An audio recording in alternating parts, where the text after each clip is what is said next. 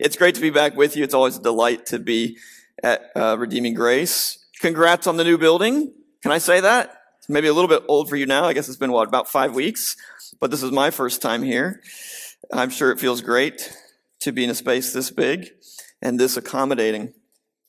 Um, now, I want to start by having you turn to Matthew chapter 5, which is going to be our text this morning. I know you've been in Joshua, so this is a bit of a, a bit of a turn. All right. But I want to um, spend some time with you this morning in what has, what has become one of my favorite passages in the scriptures. So, Matthew chapter 5, we're going to look at verses 43 to 48. So, let me read them for you, and then we'll, we'll get started. Jesus says, this is in the Sermon on the Mount, as you probably know. You have heard that it was said, Love your neighbor and hate your enemy. But I say to you, love your enemies and pray for those who persecute you. In this way, you will be as sons of your Father in heaven. Because he makes the sun to rise upon the evil and the good, and he sends rain upon the just and the unjust. For if you love those who love you, what reward do you have? Don't even the tax collectors do the same thing? And if you love your brothers only, what benefit do you have?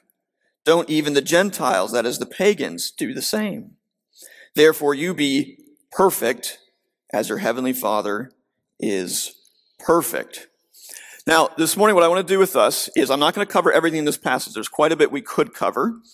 And if we had more time, I'd try to set this in the larger context of the Sermon on the Mount.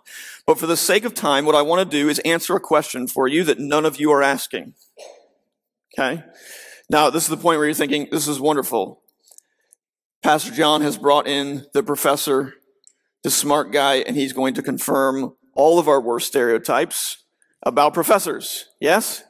This is what professors do, right? We spend all of our time answering questions that no one is asking. The question this morning is, why is the weatherman a bad judge of character? But I'm going to try to convince you this morning that in fact this is a very good question. A question that you should be asking, and that the answer that you have, that you don't know that you have to this question, is in fact the wrong one. And I'm going to try to give you what I think is the right answer to this question. All right. So here's what I want to do with you this morning. I have three simple points. First, I want to tell you why I think your answer is wrong. Again, the answer you probably don't know that you even have, but why your answer is wrong. Second, I want to try to give you the right answer. And then I want us to think together for a few minutes together about how it matters and what we can do about it. All right. So first, what's the wrong answer? Again, to this question that I know none of you are asking. All right. The wrong answer is that the weatherman is a bad judge of character for two reasons. One, because the weather doesn't matter and the weather just happens. Because the weather doesn't matter and the weather just happens. And I'm going to answer these in reverse order, okay? So let's look at the first one. The weather just happens. The weatherman is a bad judge of character because the weather just happens. All right. Now to do this, I actually am going to need you to turn to another part of the Bible. Okay. I don't normally preach from two passages, but this morning I want you to look at Psalm 104 with me just for a minute as we begin. Okay. On this first point. And just look with me at Psalm 104. All right. This is known as a creation psalm. It's a little bit different than some of the other creation psalms. Again, we're not going to go through the whole thing, but turn in your Bible to Psalm 104, verses 14 to 23. This is on page 503 if you're using one of the the black Pew Bibles. All right. So starting in verse 14, the psalmist says, You cause the grass to grow for the livestock and the plants for man to cultivate, that he may bring forth food from the earth and wine to gladden the heart of man, oil to make his face shine and bread to strengthen man's heart. The trees of the Lord are watered abundantly, the cedars of Lebanon that he planted. In them the birds build their nests. The stork has her home in the fir trees. The high mountains are for the wild goats. The rocks are a refuge for the rock badgers. He made the moon to mark the seasons. The sun knows its time for setting. You make darkness and it is night when all the beasts of the forest creep about. The young lions roar for their prey, seeking their food from God. When the sun rises, they steal away and lie down in their dens. Man goes out to his work and to his labor until the evening. Now, this is a pretty typical praise hymn from the Psalms, but I struggled with this psalm for a long time in my life. And the reason is really simple why I had a hard time with Psalm 104. Okay? The simple reason is that I have watched too much Discovery Channel over the years. Right? So that when the psalmist says that, plant, that God plants the cedars of Lebanon, or the sun knows its setting, or the lions seek their food from God, I thought to myself when I was younger, I thought about this psalm and I thought, what could that possibly mean? I know that trees grow from seeds, and the cedars of Lebanon are no different. Right? And I know the sun does not think about when to set. The sun, as you may know, is a giant ball of burning gas. and it happens to be stationary. It doesn't even set. It just sits there while the earth revolves on its axis every day. And I've watched enough Discovery Channel to know how lions hunt. And they certainly don't seek their food from God, as far as I can tell. They seek it from the gazelles that they eat. I mean, as I thought about this psalm, at one point I got really sort of deep into this way of thinking, and I thought to myself, you know, it's not like when the lions go out to hunt in the Discovery Channel, you know, the photographers are filming it. The lion goes out to hunt and he's creeping up on a gazelle. And he just gets to the point where he's ready to pounce. And then all of a sudden the gazelle just, the gazelle just runs off. And then like a giant zookeeper hand comes down from heaven, you know, and feeds the lion. like, like lions hunt for their food, right? We all know this. And we know why the grass is green. I learned about photosynthesis in sixth grade. The sun hits the chloroform and turns the food, turns it into food for a plant. That's just how it happens. You see, the problem I had was when I read Psalm 104, I kind of felt like a professor in one of my favorite cartoons. The professor is standing at the chalkboard with his student, and the student is just sort of off to his left behind him. And there's a big chalkboard, and on the chalkboard are three steps to a very complicated math problem. In step one here, there's all sorts of math calculations and symbols. Everything looks good as far as the professor is concerned. There in step three, the final step, everything looks good. Lots more symbols, lots more calculations. Okay? But the problem is in step two, right there in the middle, where this professor is pointing. Because there the student has written in big, all capital letters with chalk, then a miracle occurs. And the professor, not wanting to, you know, quelch his uh, pupil, says with a bit of understatement, I think you should be more explicit here in step two. See, that's kind of how I felt reading Psalm 104 is that it seemed to me like the psalmist should have been a bit more explicit. Say in verse 27, there's a little more to grass growing and trees being planted and the sun's rising and lions hunting than a miracle happens, isn't there? So what I did, I was a seminarian at the time, I was studying this psalm and thinking about this difficult question. I came with a, what I thought was a solution. I thought, well, you know what? The psalmist lived a long time ago. He didn't have the Discovery Channel. So it's just poetry, right? It's just poetry. It's just the way ancient people thought about the world that they didn't know very much about. Today we have modern science. We know so much more about how nature works that now we know better than to say things like the sun knows its setting. You know, it's just poetry. No big deal. You know, Psalms didn't have Galileo's telescope, Newton's notebooks, or Jane Goodall's monkeys, right? Now, as I say, that's how I used to think about this text until one day something that should have been very obvious to me hit me. I thought a bit more about it and I thought to myself, Peter, how do you know how lions hunt? And I had to think about it and I thought, well, like I said, it's from the Discovery Channel. The only time I've ever seen a lion hunt is sitting in the comfort and safety of my living room, yes, watching it on TV. And then I had to ask myself the follow up question how did the psalmist know how lions hunt? Because he was the one being hunted. right? And then it started to hit me. Wait a minute. Maybe the psalmist doesn't use this language because he's dumber than I am, because he doesn't have modern science to tell him about how all these things work. Maybe actually I'm the one with the problem. Maybe I'm the one whose life is so detached from the natural rhythms of creation that I'm the one who've missed things about nature. That maybe the psalmist, because he lived in a world without electric lights, maybe actually he had seen the stars better than I had. Because he was the one, as David does, had to, maybe he was the one who had to protect his own sheep from lions, he had a little bit better sense than I do of how lions actually hunt. Do you see? And yet, the psalmist, knowing better than I do about how nature works, still says, still wrote, the lions seek their food from God. And the psalmist still chose to wrote that the sun knows its setting. Friends, think about the sun. This one really embarrassed me once I thought about it. Once I started down this train of thought, you see, I, I, I dealt with the lions. Then I started to think about the sun. And I had to think, well, how does the psalmist know when the sun sets? Because he could see it every single day the same way I. You, you see what I'm getting? At? ask yourself this question: Is the sun somehow more regular today than it was 2,000 plus years ago when the psalmist wrote this psalm? It's not. I don't need an iPhone to tell me the sun is going to set tonight, do I? and neither did the psalmist. But he still chose to say, the sun knows its setting. You see, I think the psalmist actually knew something that we, in our scientific age, have forgotten. We have science to tell us how things work, and I actually think that sometimes the fact that we know so much about how things work makes us dumber. It actually makes us forget about the why. Why do things work the way they do? Not how. Not how does the earth revolve around the sun, but why does it? You see, the psalmist, I think, knew something we've forgotten. He knew that the repetition and predictability of nature does not mean lifelessness. They don't mean that God's not involved because you can predict it.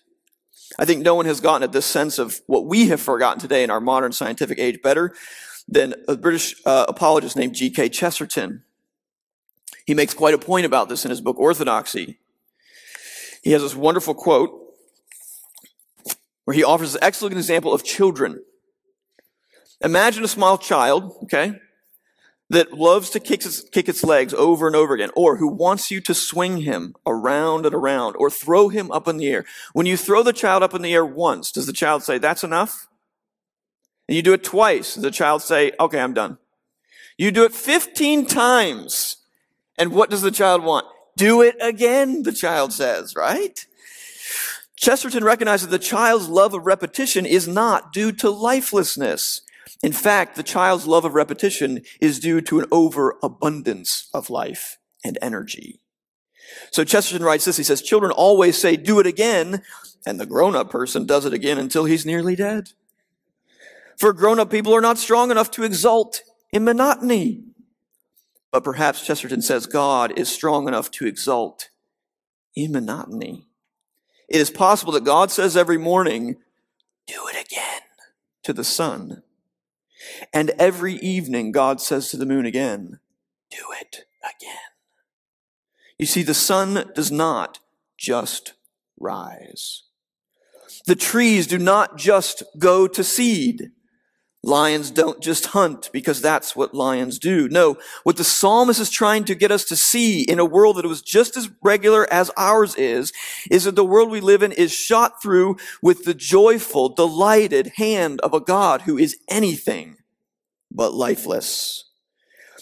You see, it's not that God is involved in the parts of creation that we can't explain. It's rather that God is involved in all the parts that we think we can. It's the parts on our chalkboard that have the equations on them and the parts of our chalkboard that say then a miracle happens. God is involved in all of them. And the repetition that we find in nature is not due to boredom on his part, but to an abundance of life and joy and excitement for all that God has made. Now to return to our question. Why is a weatherman a bad judge of character? The first reason I said is because our answer is the weather just happens. And hopefully I've started to convince you that we should not think of the world in those terms. We should not think of the world as somehow lifeless, but we should think of it as shot through with the good hand of God. He's the one who makes the sun to rise. He's the one who makes the moon to set. But then we come to the second part of it. We said, well, the weather doesn't really matter, does it? Supposing the sun does come up regularly because God likes it so much, what moral significance could that have? What does the weatherman have to do with morality? What does the weather have to do with morality? To answer that, I think we need to think a bit more about Jesus' two examples in our passage in Matthew 5. So go back then in your Bible to Matthew chapter 5 and notice that Jesus uses the example of rain and sunshine. Now, as I said, I, I don't have time to unpack the whole thing. And part of that's because this text is so familiar to us. In fact, this passage is one, or at least the, the basic command in this passage, I think is one that's familiar, especially even to non-Christians, right? In fact, I think it's fair to say that of all the commands that Jesus gives us in the Bible, this one to love our enemies, to pray for those who persecute us, is probably the most famous and maybe even the most influential in Western history. As hard as it is, it's one that has really shaped us. And I think even non-Christians, when they hear this command, they sit up and take notice. I don't have an example offhand, but even atheists, I think, will look at this command of Jesus and say, okay, we think you Christians are pretty crazy for believing the stuff that you do, but we do recognize that this loving your enemy thing, that's a pretty big deal. You can't really find that anywhere else. You don't really get that outside of the Bible. Loving your friends? Okay, well that's that's obvious, right? I mean that's what Jesus says. He says if you greet if you greet your friends, that's not a surprise at all. It's not that it's bad. Okay? If you're friends with people who have shared interests with you, right? There's nothing wrong with that, but it's just perfectly normal.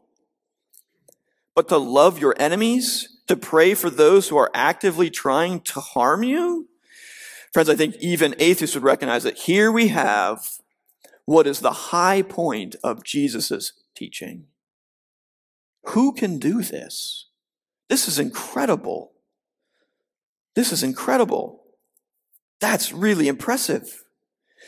Now, here's what I think is so striking then about the examples that Jesus has used. To see why, pretend with me for a moment. Okay, this is going to be a little bit hard, but, but work with me. Okay, pretend that you are Jesus. Okay, Pretend that you're preaching the Sermon on the Mount. This is going to be your best sermon. Okay. This is like your best material that you've got. Okay. And, and you are going to get to the point, you know you're coming to this point. We're going to tell your followers to love their enemies. You know this is going to be the hardest, the most radical command of anything you're going to tell them. And you know that you're going to need to give them a good example and a strong motivation for this because this is it. This is, this is the high point. It doesn't get harder than this. It doesn't get more surprising, more shocking, more unexpected than this. You're going to use an example of the way that God loves his enemies. What example of the way that God loves his enemies do you reach for at that moment? Just think about it. What example would you use?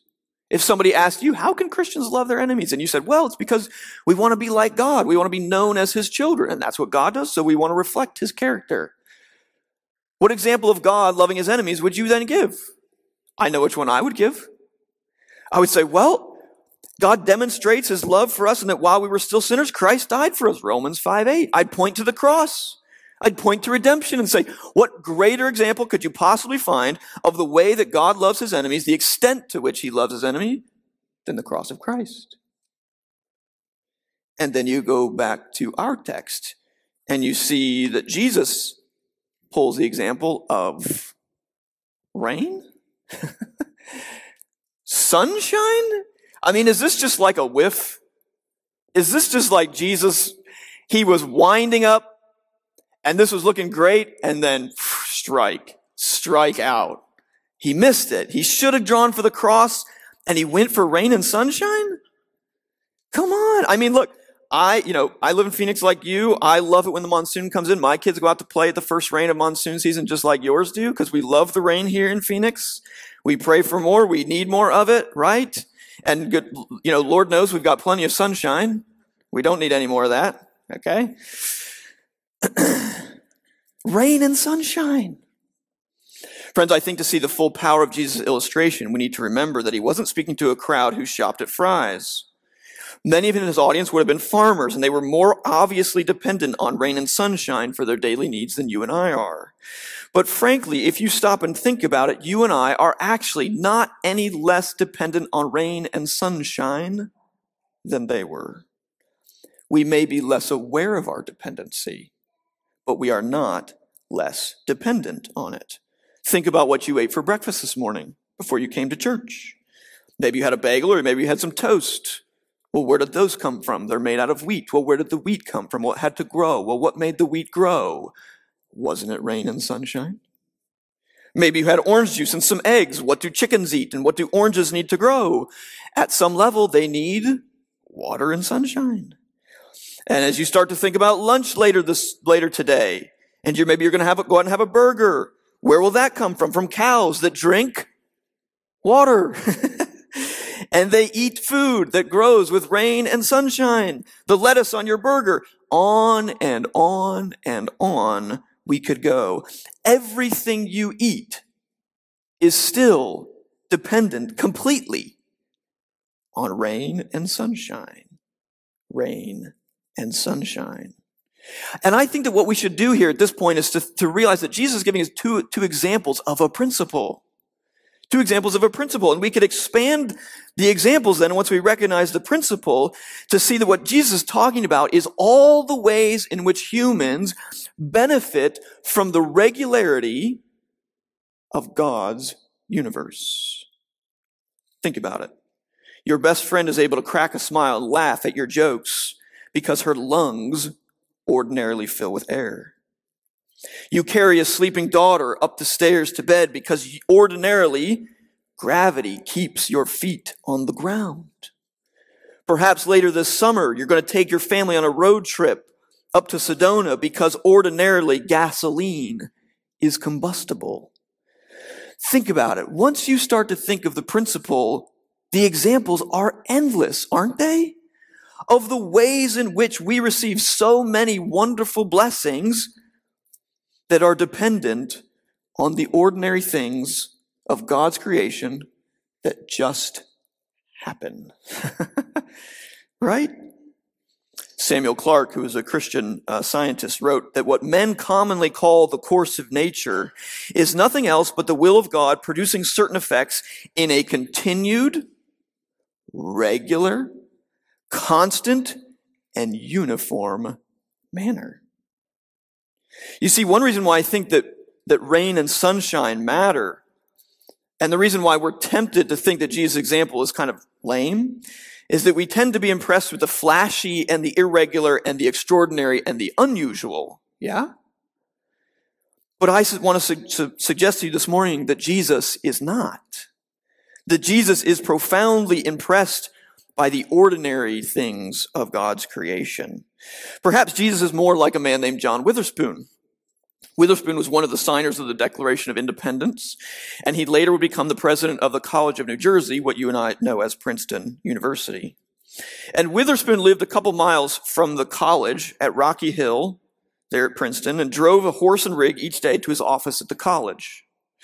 And one day, one of his neighbors burst into his office exclaiming, Dr. Witherspoon, you must join me in giving thanks to God for his extraordinary providence in saving my life. For I was driving from Rocky Hill and the horse ran away and the buggy was smashed to pieces on the rocks, but I escaped unharmed.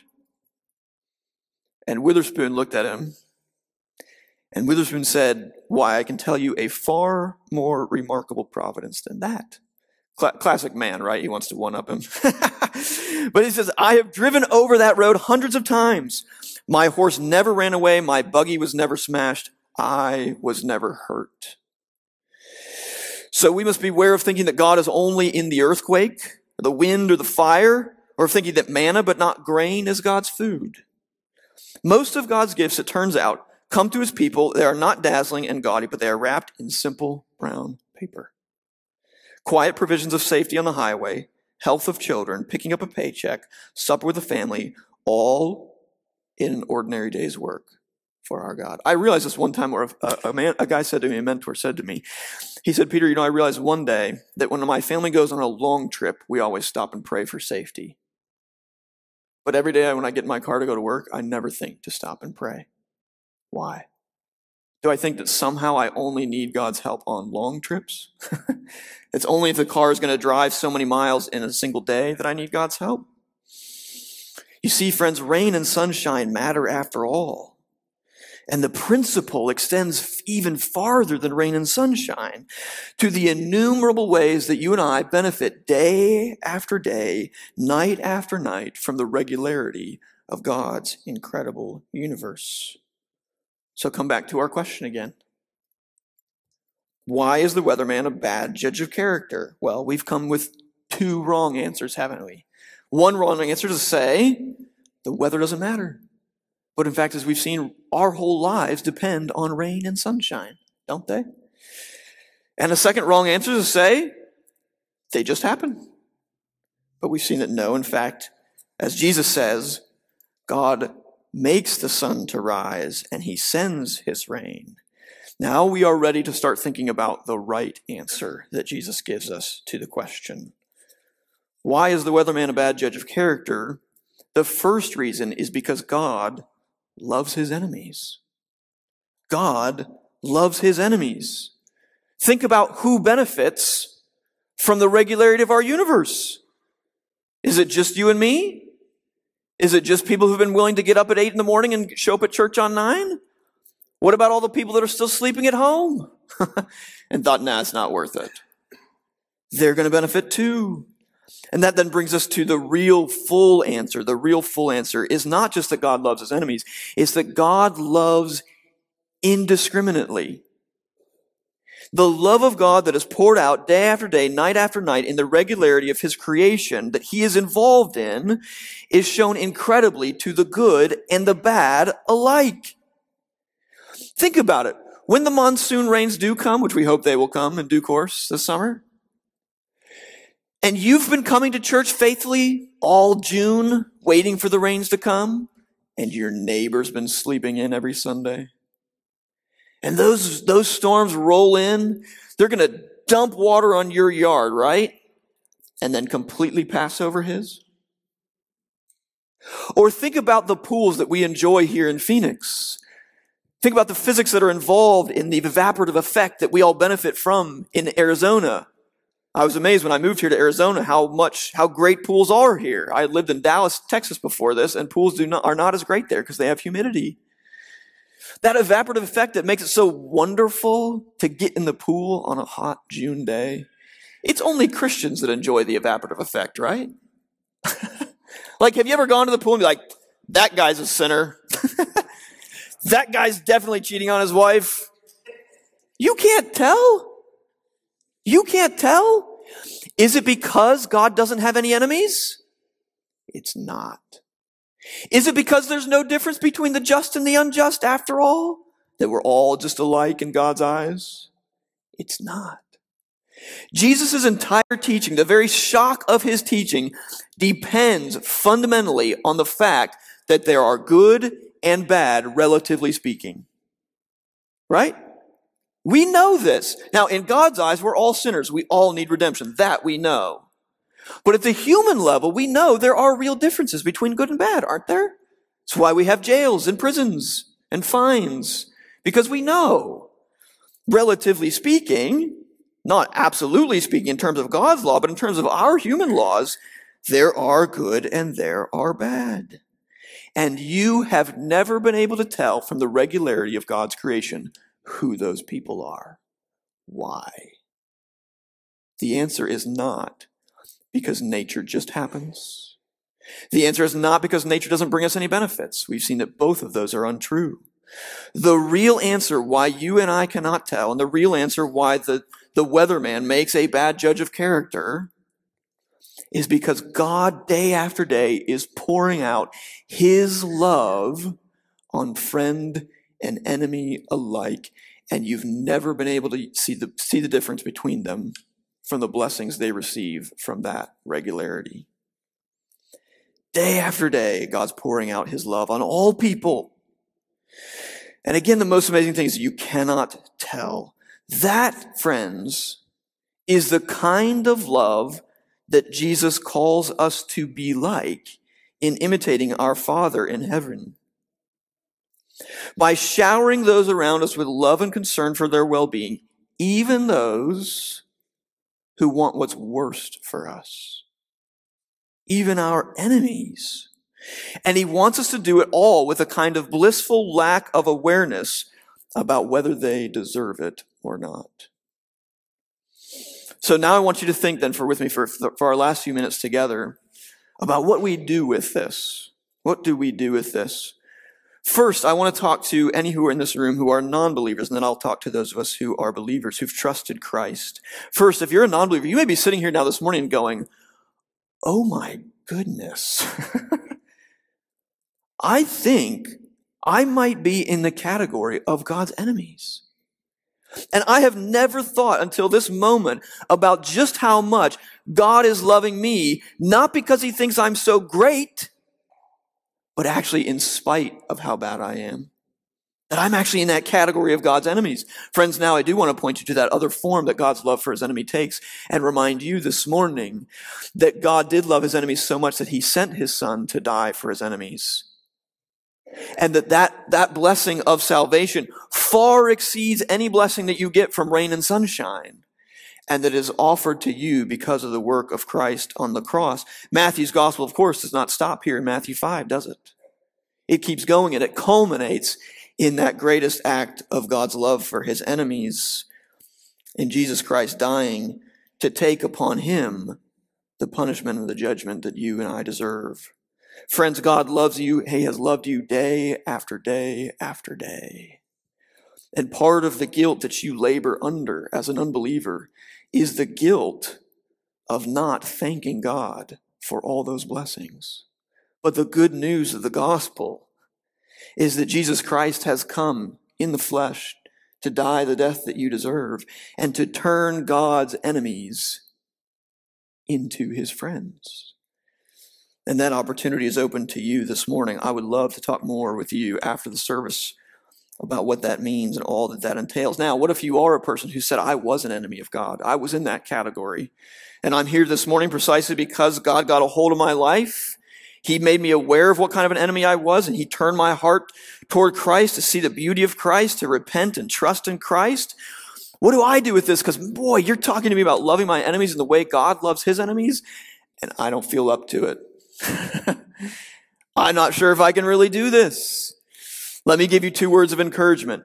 First is, I think what we can do as Christians to help us do this better, we can certainly do what I've just talked about, remind ourselves the incredible sacrifice that Jesus made for us on the cross to turn us from enemies into friends. But I want to suggest to you that probably the first thing that you can do to start thinking about this more is rekindle your wonder in God's creation rekindle the wonder in God's quiet providences in your life. Many of you here are just like I was when I first started thinking about our text this morning, and many of you are like I was when I read Psalm 104. You read it and you thought, this just seems silly. This is, this must just be poetry. And I want you to see that it's not just poetry. I want you to rekindle the wonder. Don't just shrug your shoulders when Jesus says he makes his sun to rise and he sends his rain but be amazed at God's predictable providences in your life. I'll give you a, a personal story from this. Uh, when I was in seminary, my wife and I were like most seminary students. We had very little money. Um, we could barely make ends meet, and we had neighbors across our hallway that were the same way. And and our neighbors um, just always had these incredible stories of God's provision. Like I remember one time they were re- they couldn't make their seminary payment. They were past due, and my friend who was the seminarian, he just happened to be in the in the um, the fundraising office that day and was was telling about his need, and he left, and and his payment was due for tuition that week. And he gets a call later that day. A donor had called into the seminary and said, I just want to give some money to a student who needs it, and I want to give him this amount. And do you want to know what the amount was? It was the exact amount he needed. Another time somebody slid under their doorway the exact amount they needed to make their payment. I mean, just incredible provisions on their part. And my wife would sometimes struggle with this and think, well, how come these things don't happen to us? Because you know how God provided for me to pay for seminary? I was a web designer and I created a website for my web designs. And sometimes people would, I guess, Google it and they would find my website or they'd talk to somebody who I designed a website for. They would do this crazy thing. They would go to my website. They would send me an email. I would then talk to them about designing a website for them. I would convince them that they needed it. They would be convinced that I should do it for them. I would then do it for them. They would usually be happy with it and they would send me a check. And I finally said to my wife, do we think that God only provides for our neighbors because he does it in some incredible way? but somehow God is not providing for us because he does it in an ordinary way? No, friends, what I had to come to realize, what my wife and I had to come to realize, was God provided for us just as much as he provided for our neighbors across the hall, even though he did it in very ordinary, typical ways. Let me finish the Chesterton quote for you that I started earlier, explaining why God is so regular in so much of his interaction with creation. Chesterton says, It may be that God has the eternal appetite for infancy. For we have all sinned and grown old, and our Father is younger than we are. The repetition in nature may not be a mere recurrence, it may be a theatrical encore. God just loves it. Chesterton goes on to say, God makes all daisies alike, not because he can't think of how to make a new flower, but because he makes one and he goes, that's amazing. I should make another one. And so he does. Let me give you a really practical thing, okay? Pastor John is not paying me to say this, okay? You know one of the best ways to rekindle your wonder in God's ordinary providence and creation? Work with the children in this church. Work with the children in this church. Because you know who's better than we are at seeing the wonder of creation? Little kids. Just last night, my two-year-old had his uh, his birthday, and kind of two is kind of the first birthday where they really have some sense of what's going on. One, they're just smashing cupcakes, right? Um, but this is the first time he had two candles on his cake, and everybody sang to him. And, and friends, the way that kid's eyes lit up at seeing those two little candles flicker and getting to blow them out, you would have thought the entire world belonged to him because he just loved it. Friends, work with the kids. Get involved in kids' ministry and watch the way they see the world and start to imitate them. Secondly, lastly, retire your, your, your, your, moral calculator. It's not enough to be amazed with God's providence. We need to be amazed at how indiscriminate so much of it is. Recognize as you start to rekindle that wonder and see how incredible God's regular providences are, then start to act, then start to watch for how indiscriminate that they are. How many people who are God's enemies, and He really does have enemies, just like you do. In fact, I think I'm, I'm not going to go into, but I think one of the one of the first things we need to do to apply this text to our lives, and I include myself in this, as Christians, we need to admit that we actually have enemies. I think a lot of Christians try to make this passage easier for them. I know I do by pretending like I don't actually have any enemies. But in fact, I think as Christians, we will and we do. So retire your moral calculator. Recognize how indiscriminate God's love for his enemies is. And finally, but briefly and attached to that first point, renew your gratitude. As you start to see how much you benefit from God's incredible, ordinary providences, thank him for it. Make gratitude a habit in your life.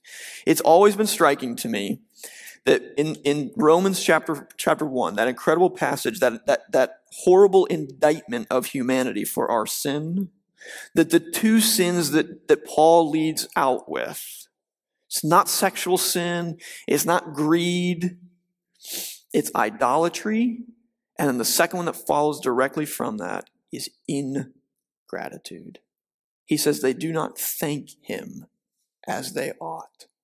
Friends, it's one of the, one of, one of the marks of our, of our failure as sinners that we do not thank God as we do. So as you rekindle the wonder, as you set aside your moral calculator and love even your enemies, the third thing to do is renew your gratitude. Thank God for his marvelous, ordinary providences.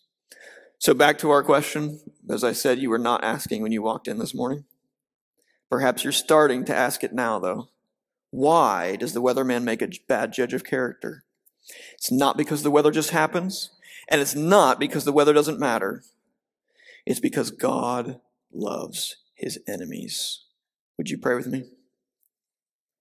Our Father in heaven, we are astonished at the ways in which you love all of us, good and bad alike.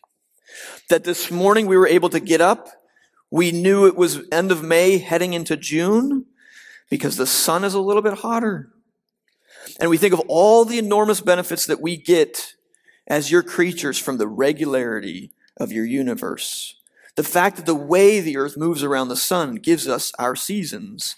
That we're about to head into summer, but summer will pass into fall and winter because you love the just and the unjust.